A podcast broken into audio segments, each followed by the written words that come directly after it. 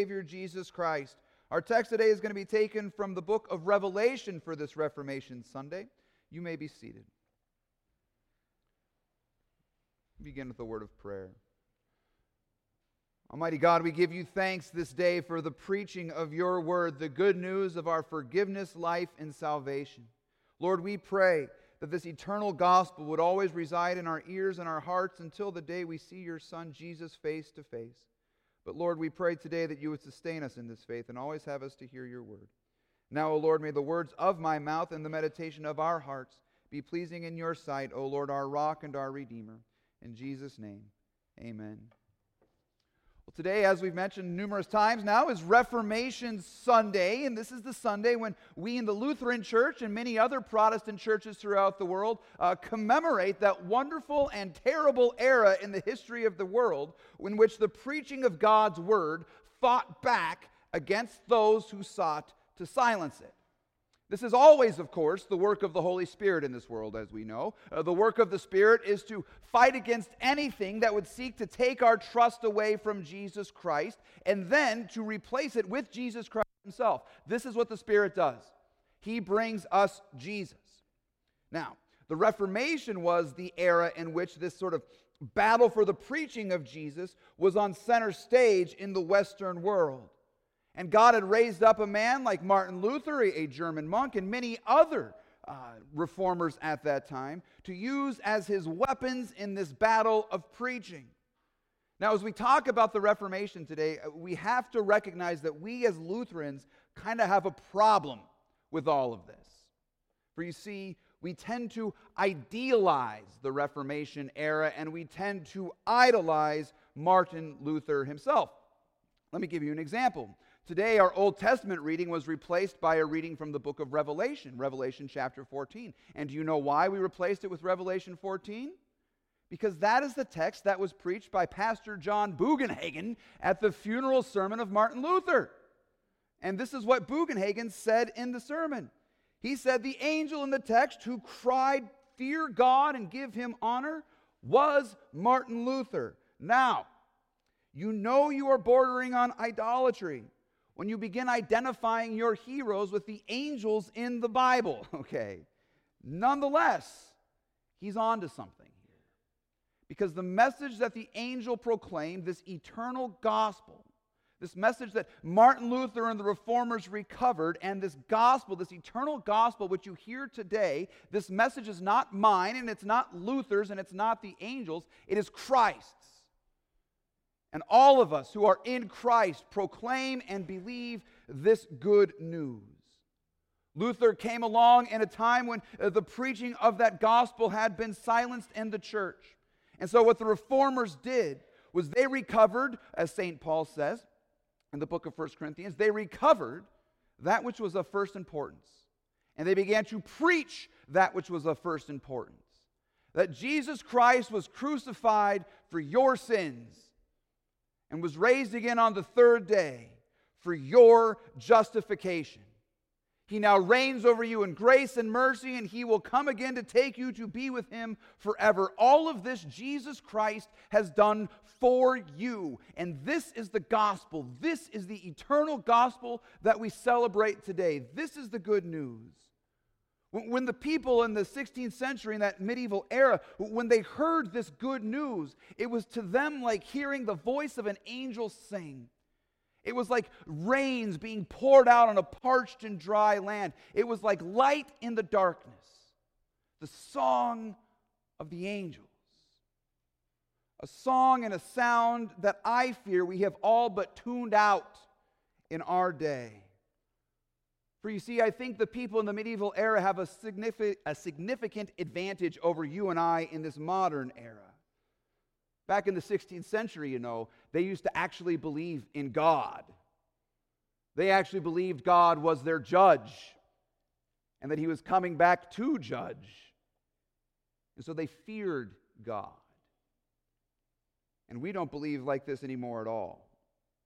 In our day and age, people don't believe in God very much. And if they do believe in God at all, they believe in a sort of tame version of God, or they sort of make God out to be sort of someone who's really, you know, nice. And could there be a more insulting way of referring to God than nice? The one who created the heavens and the earth, who, who commands the myriads of angels and causes the demons uh, to tremble, the one whose glorious presence can, has no way to abide with sin. Nice? No. Our problem in our day and age is we think far too lightly about God if we think of Him at all. Just because our opinions about God in this day and age have changed, do not change the fact that our God is still the God who will come to judge, who is a wrathful and angry God at sin and sinners, who judges not just actions, but hearts, which is far worse news than we could possibly imagine. Because all of those excuses that you and I use to justify our actions, all of those fingers that we point to blame others for our own sins, God knows and sees all of that as nonsense. He sees your hearts. And what he finds there, apart from Christ, is only sin and corruption. And this is a terrifying thing to realize. And perhaps even more terrifying to realize when we re- figure out the fact that, as I just said, just because we've tried to make God tame and nice doesn't mean he is so. And the reality is, this world will come to an end. As Jim, that was a great children's message today. As Jim said in the children's message, this place, it's going to come to an end when God comes to judge all things. This is the message that the angel preached today fear God and give him glory because the hour of judgment has come and worship him who made heaven and earth and the sea and the springs of water. The judge and creator of all things is coming to judge those who have transgressed his laws and damaged his creation. And don't think that it doesn't include you. Now, when we hear this news that God is coming to judge, uh, the first move we tend to make at this point is to run away to flee from God, to try and hide from God, to maybe hide from this wrath so that it does not find us. But the stark reality is you cannot hide from God. The psalmist says it this way If I ascend into the heavens, you are there. And if I make my bed in Sheol, that is in the depths of hell, you are there. You cannot hide from the hour of judgment. And the clock is ticking. So when we realize we can't hide, the next move we, we try to make is we try to justify ourselves. We embark on what we might call our own little justification projects. We start to build little idols that we can try and hide behind, another form of hiding here, so that when God's wrath comes, it doesn't hit us. In other words, we're trying to prove to God that we don't deserve a negative judgment. We're trying to prove to God that we deserve a place in His kingdom. And so we set forth on these projects and we begin to build all kinds of things we can offer God and hide behind. Some of our projects look a little more religious. We start attending church more, going to Bible study more, saying our prayers in order to earn this righteousness from God. Now, don't get me wrong. You should go to church. You should go to Bible study. You should pray more. But if you think those things are earning God's love for you, you are fooling yourself. Maybe we decide to go the moral route and we say, listen, I'm not going to sin like all those other sinners out there. I'll stop watching the R rated Netflix series, at least the bad ones, you know, like those sinners. And I'll vote for the right people and I'll, I'll pick God's candidate and I'll protest all the right cultural sins and I'll help little old ladies cross the street and perhaps then I will appease God's judgment. So we find ourselves trusting these little projects we build, and we do, try and use them. Sort of buy God off. Now, buy God off might seem like a crass way of saying it, and would almost seem absurd. But this whole justification project business is quite lucrative, as it turns out. And the church in Luther's day had figured this out.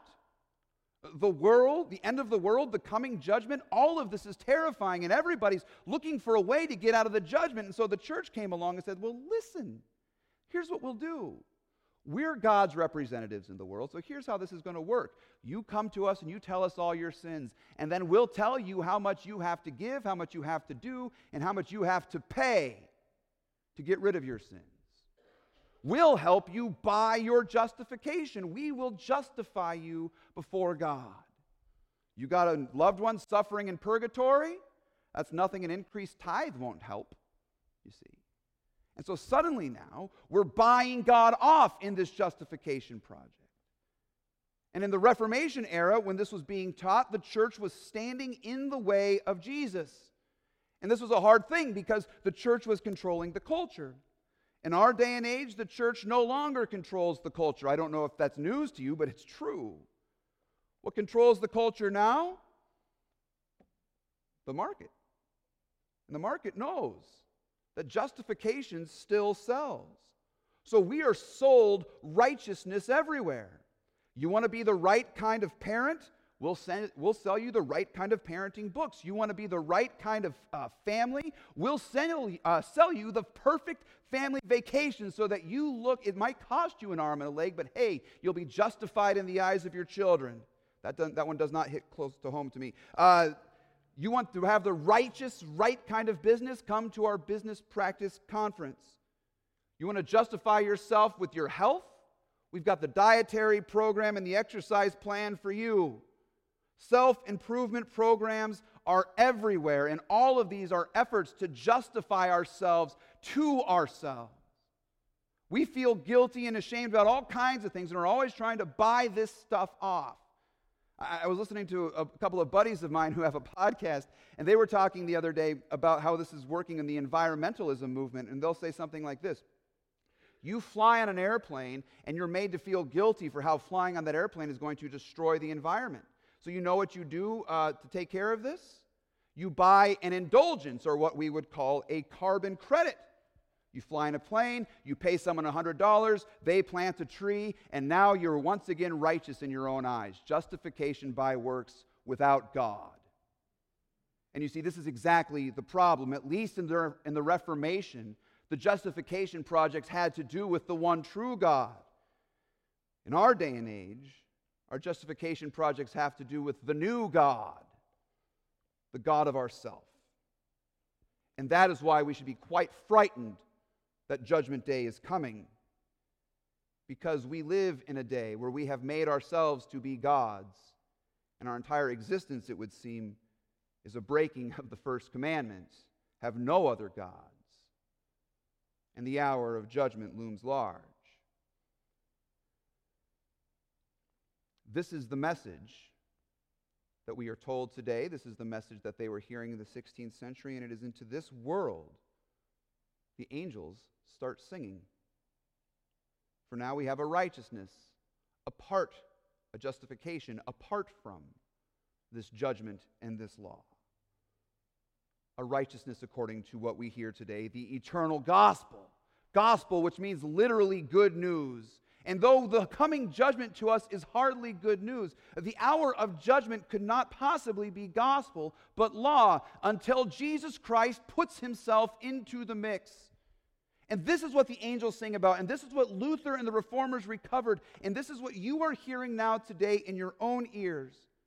That God is not giving you some program or some way to buy him off. God is not giving you some process you have to go through in order to be righteous in his sight. Instead, he's giving you his son, Jesus Christ. And when you have Jesus Christ, you know this good news that the judgment hour is not coming for you, but the hour, as the angel says today, has come. It has come already. Your judgment has already taken place. The hour has already arrived 2,000 years ago on a hill outside of Jerusalem. The hour of judgment for your sins came, but it didn't hit you, it got Jesus. The Father sent his Son, and Jesus Christ saw that wrath coming for you. He saw God's anger towards your sin, and he stood up and he grabbed it and he took it away from you and he carried it to a cross. Where there he bled and he died and he suffered for your sins. So that when you were baptized, you were united to him in that death, and you are justified before God. You are declared righteous through the work of Jesus Christ for you. Jesus died on that cross, and your justification projects were shattered, and your sins were forgiven. And the God of justice became your God of mercy. And that is what we celebrate today. This gospel that proclaims this good news you are righteous apart from the law, you are righteous because Jesus Christ died for you. You are forgiven and God's wrath is swallowed up in the merciful death of Jesus Christ, all for free, all for you. The hour of judgment has now passed, and the eternal gospel resides in your ears and your hearts through faith alone, so that you need not fear the great and terrible day of the Lord, because you've already been judged in Jesus Christ. You don't have to run and hide. You don't try and have to you don't have to try and hide behind your religiosity or your works because your life is hidden in Christ. And there is now no wrath of God left for you. For you see, ours is not a nice God who is impressed by our justification projects. He is the Father who sent his Son into this world Jesus, who willingly came to suffer and die in your place, who is now risen and reigns over you, and from his throne sends you the Spirit, who brings you forgiveness, life, and salvation, and will carry you into life everlasting. Ours is not a nice God, but he is the God who mercifully justifies you for Christ's sake. So today we rejoice, and eternally we rejoice for the hour of judgment has passed for you, and this gospel is eternal.